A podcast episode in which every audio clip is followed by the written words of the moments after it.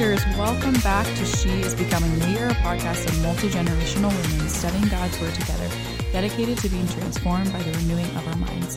You can find our episodes on culture, doctrine, church history, and more on whatever podcast platform you typically use. And make sure that you follow our podcast on your favorite podcast platform so you can get notifications when we post a new episode, which is every other Monday. If you follow us on Instagram at She's Becoming Podcast, you can also get additional episode resources and engage with us on there. Well, I am your co host, Delaney, here in the studio with my co host, Beth. Hi, Delaney. Good to see you. Good to see you. We're sweating a little bit in this Yes. little corner. Yes, it is a little warm, but that's good. Mm-hmm. I, I'd rather be a little warm than cold because then I start to shiver, and that's not good. For, I actually am like that too. yeah. I would rather sweat than Mhm. be cold. I don't know Mhm. what that is. Um, Minnesota. True. Maybe it's a Minnesota thing. Yeah, because I'm like, we treasure when we can actually be hot. yeah, give me a little heat, honestly. No kidding. No kidding. I long for that in the winter just to feel the sun and the warmth on my head. It always. That's why you got to take in the winter, you got to take warm bubble baths. Oh, is that the key? I think it is. Yeah. Yeah. It's my key. Yeah. It's very helpful to warm the body back up. Go. All right, Delaney, back to what we, we're doing here today. Yeah, we're, gonna here t- for a reason. we are here for a reason. And I always like to, and you like to ask me a question, and I like to ask you a question to kind of start out, just to kind of let our listeners know where we're at right now. So, Delaney, where in the Bible have you been spending time and why? Um, well, I was in Daniel for this whole summer, which has been fantastic. And, um, you know, now I have um, been kind of flipping back and forth between, I'm trying to read all of Genesis before our Genesis study starts, just to get Good an- idea. a lay, Get the lay big- of the land. The big picture is very important Big to picture. have. hmm I'm not, Kind I'm, of know where you're going. then. I'm trying really hard to not, when I see it, something to mark it up. I'm trying just to read it this time. Just read it through like like you're That reading a book. Discipline. yes, and I'm, I'm like, an underliner too. oh, and I feel myself. I start to want to write in the margin. Grab your pen. and I'm like, stop, you're just reading this time, like just reading it. So I've been doing that, um, which has been just wonderful. I do feel like when you when you start and you just read it through, um, you kind of get the the feeling of the passage and the the um the kind of the vibe the author wrote with a little bit better than Mhm. when you um are like you know taking every note and again, Right. you kind of get that that sense of what they're they're saying what they're saying about what they're saying in a unique way i think which has been fantastic And I think too, if you listen to it, Yeah. it's, it's different again. true Sometimes when I'm teaching, I will listen to the passage on my Bible app just because I hear, I uh, see different things Yeah. when I hear it being read to me. yeah I, I agree with that i like that too Mhm. but then i've been doing that and then i've been um and I've been going through Proverbs a lot. I've had a couple of things where I'm like, I really feel like I need some wisdom in this area. And like, um, you know, I've been having to repent of a lot of things lately. And so I've been really looking to the the, the Psalms and Proverbs, I guess, um, of like praying through some things and like repenting of things and um, you know, and I think it's yeah, Psalm one nineteen talks about that, um, just the refreshment that you get from God's word and from repentance. And so I've been feeling that, Mhm. which has been great. It is great, even though, Mhm. you know, on outside you think, oh no, uh, scripture's been causing you to repent. That sounds uncomfortable. It feels so it feels awful and then it feels so good. yeah, yeah. I love that. All right. Well, today we are here uh, for a very fun topic. Uh, this year, uh, coming up in the fall, and this will probably be released in the fall, Pastor Troy is taking us through the book of Revelation. Oh, there's so much excitement about this. I know. Paul and I talk about it all the time. We just can't wait. Oh yeah, people have been like freaking out. I feel like more than any other sermon series I've seen, people are excited about Revelation. yeah, we are. We're ready for it. Um, you know, with the state of the world today, we just we need to understand Revelation. And honestly, you can't study it enough because Right. I find I forget certain aspects of Oh, it. I forget now how did that make too. sense again, and how many bowl judgments were there again, and um, so. Just the fact that we're going to be hearing it on Sunday morning, broken down into smaller pieces, is going to be so helpful. so good. So, and now that's what's happening in the pulpit on the Sundays to come for probably the next year. The Bible studies are doing a study this year in Genesis, which is so great and Oh, foundational to our faith. So now, as I have studied and taught these two books, Genesis and Revelation, I have seen so many similarities in Genesis and Revelation. One author said there were over 300 references to the Old Testament in the book of Revelation. Wow. Yeah, think about the 300. 300. But specifically today, Delaney, let's talk about the similarities between Genesis and Revelations. They are so uh, similar in so many ways uh, similarities of themes, theology, pictures, the revelation of God and his character.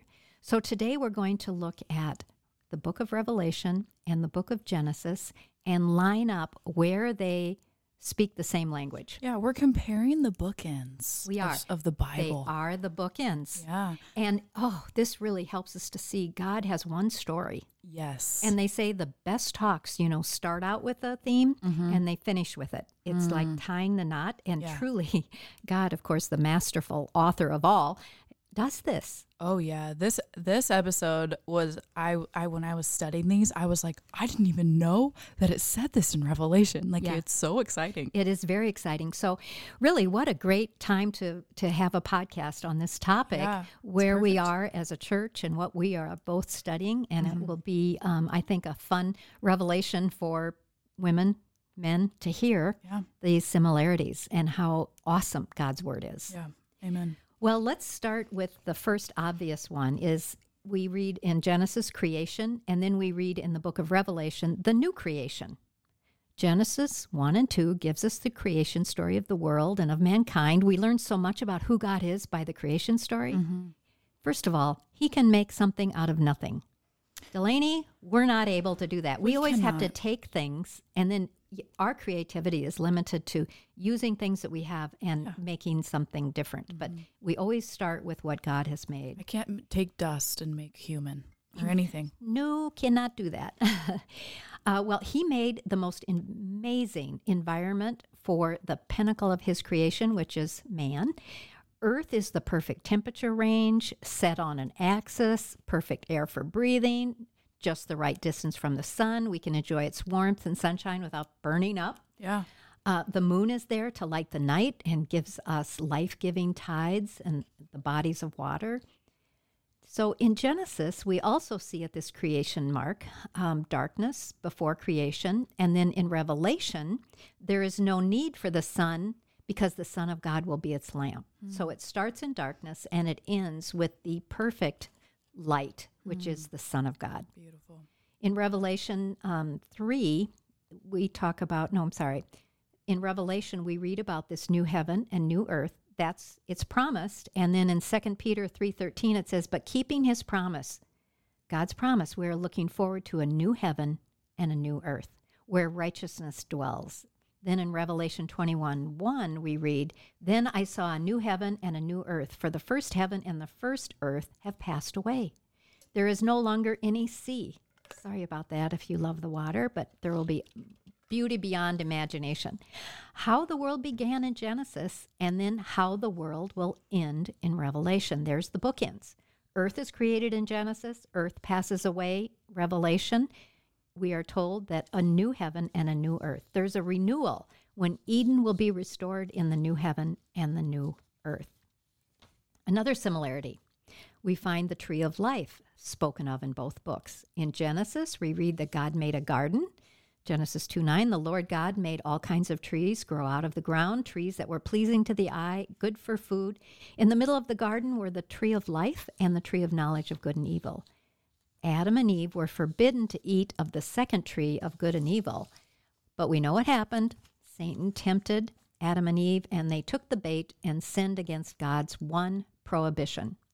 They're banished from this beautiful garden, and an angel with a flaming sword is sent to keep them out. So they could not eat of the tree of life. The tree of life appears again in Revelation 22 14. Listen to this. Blessed are those who wash their robes, that they may have the right to the tree of life. You see, they were forbidden from the tree of life in the garden after they sinned against the other tree, so against God it, by taking of that other tree. But so they were forbidden to take of the tree of life because they were sinful. Hmm. But now in the new kingdom, blessed are those who wash their robes. We have our robes have been washed in the blood of Christ. He has cleansed us. Now we have a right to the tree of life, and they may go through the city gates. Those who wash their sin away by faith in Christ are now clean to eat of the tree of life, which symbolizes eternal life. Those washed enter the eternal kingdom through the gate, Jesus Christ. Paradise was lost, paradise is regained. Hmm. Another similarity the fall to sin in Genesis, and then in Revelation, the defeat of sin. The consequences of Adam's sin as our federal head have given each of us a sinful nature by imputation and by choice. In Revelation, we read the consequences of sins have been abolished. Listen to Revelation 21. Look, God's dwelling place is now among the people. He will dwell with them. Remember, that's his whole point in redemption. Yeah. He wants a relationship with us. Right. They will be his people, and God himself will be with them there and be their God. He will wipe away every tear from their eyes. There will be no more death, or mourning, or crying, or pain, for the old order of things has passed away. Sin separated us from God. Now, with the sin issue finally taken care of in Revelation, we can be with God forever. And all the suffering sin has caused is going to have an end. Oh, thank the Lord. I know. In Revelation 21 4, he will wipe away every tear from their eyes, and there will be no more death, or mourning, or crying, or pain. The old order of things has passed away. So, from fall to sin in Genesis to the defeat of sin in Revelation. What hmm. else, Delaney? There's more. There is. We have Genesis 3, we have Revelation 20, and Revelation 12. So in Genesis 3, Satan is depicted as a slithering serpent, crafty, cunning, scheming, and shrewd. With a hiss, he tempts Eve, asking her the boundaries God laid out for mankind in the garden. Did God really say to Oh, not sure. eat from any tree in the garden? Un- undermined. Did God really say? Did that- God really say? Oh, he's doing that all the time today. Mhm. The answer the serpent knew was not any. God had commanded them to eat of all the trees except one, the tree of the knowledge of good and evil. Eve confirms what she knows about that she knows what God said that they could eat from any tree except from the tree of the knowledge of good and evil, for the punishment was death. The serpent knew if he could trick Eve and Adam into sin, that death would enter the world, which would prevent the seed from entering the scene and giving the serpent that would give the serpent a swift kick to the head. I always like to say. Yes. That's kind of fun, a funny way to say it, but we know that he crushes him. yeah. Um, you will surely not die, he said in his slithering tongue. His twist of God's word has already begun. For God knows if you eat it, your eyes will be open, knowing both good and evil. Not totally false, not totally true. The half truth the snake whispered planted pause in Eve's mind, and we know that she ate the fruit and brought devastation on mankind, while her husband indulged and also brought devastation on Stop. mankind. Stop right there. Mm-hmm. I didn't know you were a poet. Oh, I don't think I'm a poet. That sounded like read a- poetry. That sounded like almost the night before Christmas. I think you I know? read a lot of children's books. I, maybe that's it. I see the I see the rhyme here, and I think I like to rhyme now because you do. because because I read Jack's like rhyming stuff all the time. Yeah. Def's not a poet. Yeah. Golly. Well, uh, you're picking up something here, oh, sweetie. thank you, thank you, thank you. All Um, right, go so on. What this- about this snake? Okay, so the snake in Genesis 3, albeit very subtle, is nothing compared to the end of days. From serpent to dragon and Revelation 20, 20 and 12, we see his form is flamboyant, terrifying, and ghastly. He no longer creeps, slithers, or skulks. His figure is adorned with seven heads and ten horns, and with a sweep of his tail, the dragon's plan seems like it might prevail. His efforts to kill the Christ to kill the Christ and the church are no longer sneaky. The dragon devours, wreaks havoc, and persecutes. His plan is the same bring more death to people and detract from the glory of God's name. Until an angel comes down and lays hold of this dragon, and the serpent of old, this great dragon, this devil, this Satan will be thrown down, restrained and bound. For 1,000 years his reign of terror will cease. With a thousand years of peace complete, he will be allowed a short time unrestrained before the end of all time, when God will then destroy him for eternity. Thank heavens. Thank heavens. Thank heavens. I loved the symbolism though of um, you know, you have a tiny, like a, a, a tiny looking kind of s- serpent in Genesis. And then at the end, he looks like a dragon, which we know is metaphorical.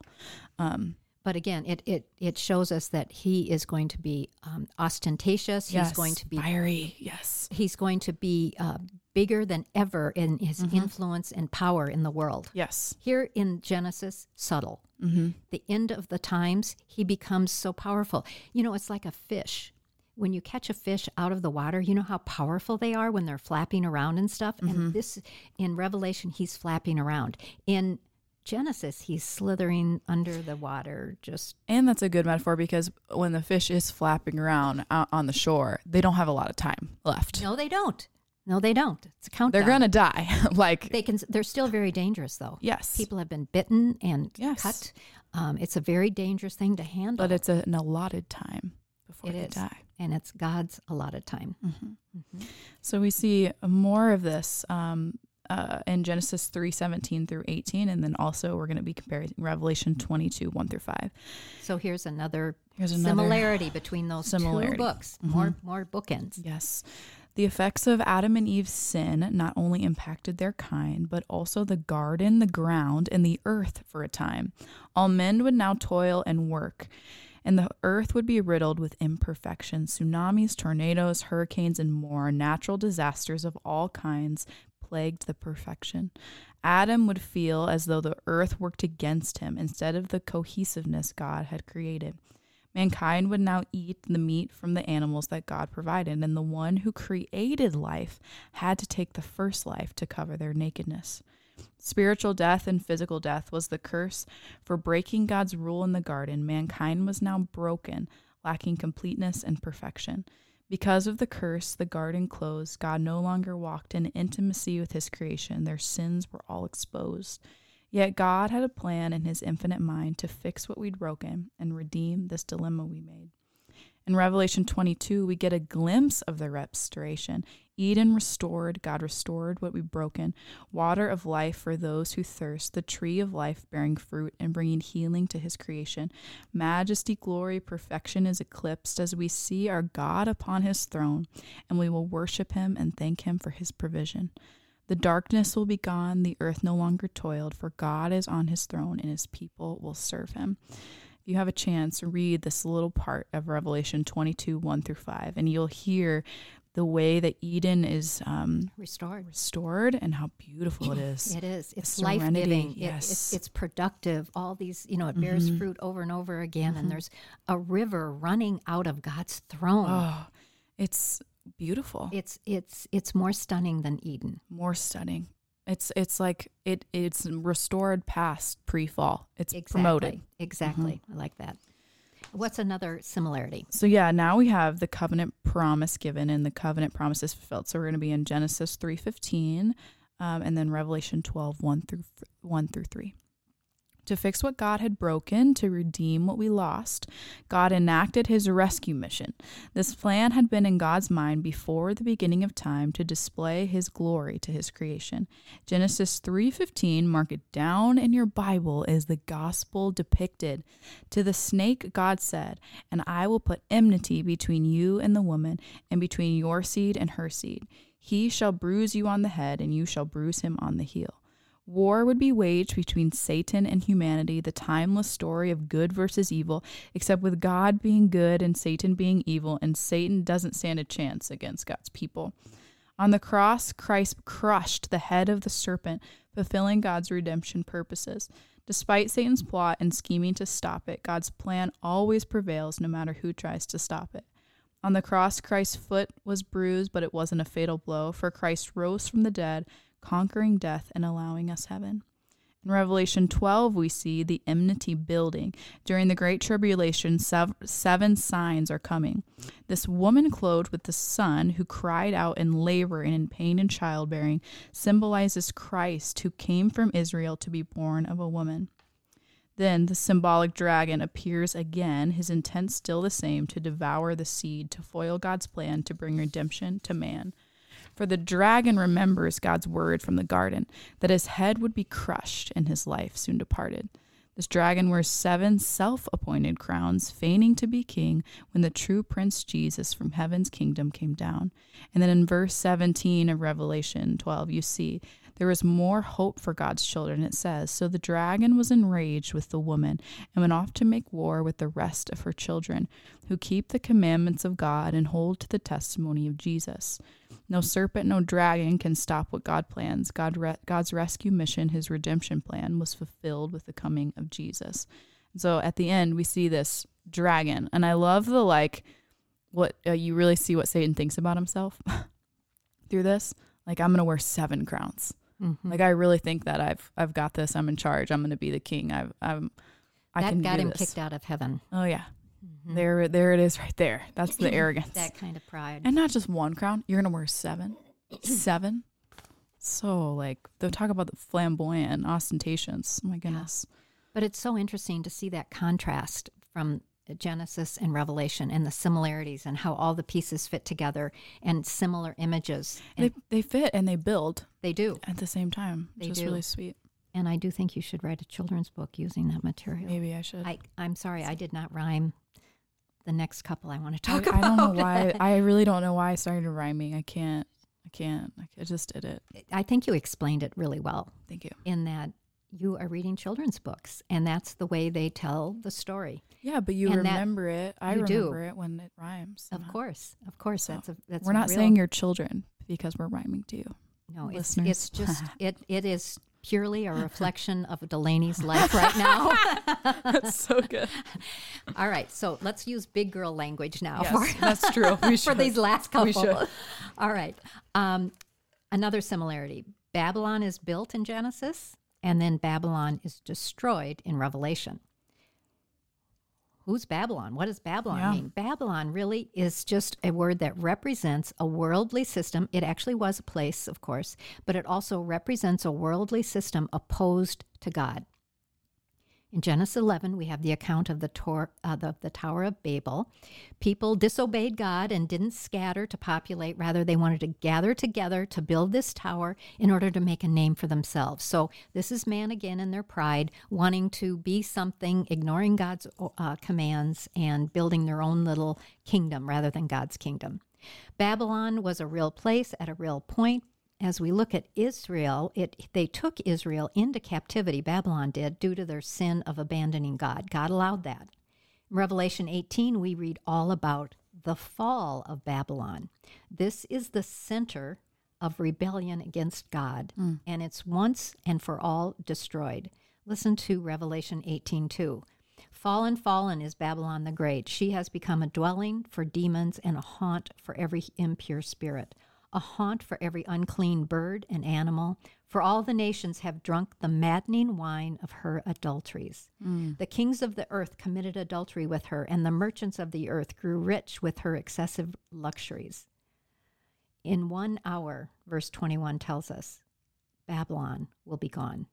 So, as we think, are so frustrated with how our um, system, worldly systems, are so anti God, uh, especially today. I mean, they it's not just that they're indifferent or that they don't talk about God; they are anti-God. and they're um uh not subtle about it.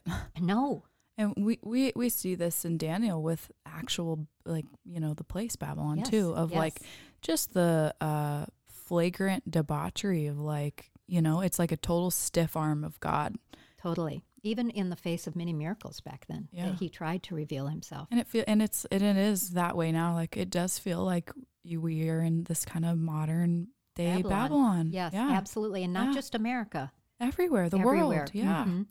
But listen to what it says in in in this um, chapter in Revelation. In one hour, Mm. Babylon is gone. one hour One hour. One hour. Verse 21 Then a mighty angel picked up a boulder the size of a large millstone and threw it into the sea and said, With such violence, the great city of Babylon will be thrown down, never to be found again. And we do know that ancient Babylon has never been rebuilt. mm. I did not know that Yeah. Now, in in her Babylon was found the blood of the prophets and God's holy people, all who have been slaughtered on the earth. So, this is anti God is taken to the point where God's people are being killed. Yeah, well, and that's part of you know what you read in with the dragon in revelation is that the dragon does this purposefully. He is going like this whole i think it's revelation 12 i think right? Where he goes after the woman and her children. Like the dragon is purposefully trying to devour the children. Like it says that several times. So it, it is this like He wants people, if you don't worship God, you're worshiping Satan. yeah the the way of the world, Babylon, the evil Yeah. kingdom. You you really, um, that's what's really going on. Uh, but it does say, you know, in Revelation, there is going to be a, the day of accounting will come for those who oppose God. It may seem as if evil is winning right now, yeah but God will have that last word. Yeah. So this whole way of living apart from God, in defiance of God, God is going to put an end to it. Well, and you see that that language, you know, throughout the study of Daniel that we just did, that the time is appointed, the time is allotted. It is what God allows the time. And so even when, you know, it feels like evil is reigning, you have to remember that God is still sovereign and he he allows what he allows. Right. It's not like evil's winning in this moment or something like that.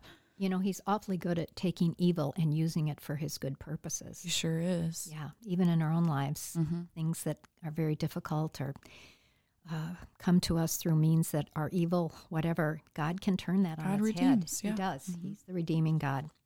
Now, another similar image is that of marriage, a bride and a groom. Adam and Eve, you know, Adam was given a bride in Genesis, he was given Eve. Christ is the bridegroom, and the church in, is his bride in Revelation. Christians are the wife of the Lamb, and that's from Revelation 21 and Revelation 19 speaks of the blessing of those invited to the wedding supper of the Lamb. I'm going to say this slowly because this just um, was so impressed upon me as I was reading these scriptures. Mm. Adam's bride was taken from his side. We are Christ's bride because of the flow of blood from the side of Christ as he gave his life for us. Hmm. Being the bride of Christ is an eternal state of committed love for us. He became bone of our bone and flesh of our flesh so that he could represent us as the perfect, sinless atonement for our sin. Blood was shed to cover the nakedness of Adam and Eve, and so Christ's blood was shed to cover our sin on Calvary. Christ said in John 14, He was going to prepare a place for us so we can be where He is. And you know, this was tradition in the ages of the Bible. New Testament was written. The, the groom would, they would become engaged, which was considered a marriage even at that point. The groom would go and prepare their home for them so that he could bring his bride home to uh their own home now. Isn't that beautiful? It is. And this is what Christ promised us that he is going to, he went away, so he is preparing that place for us, and we will be his bride, and he will be our groom.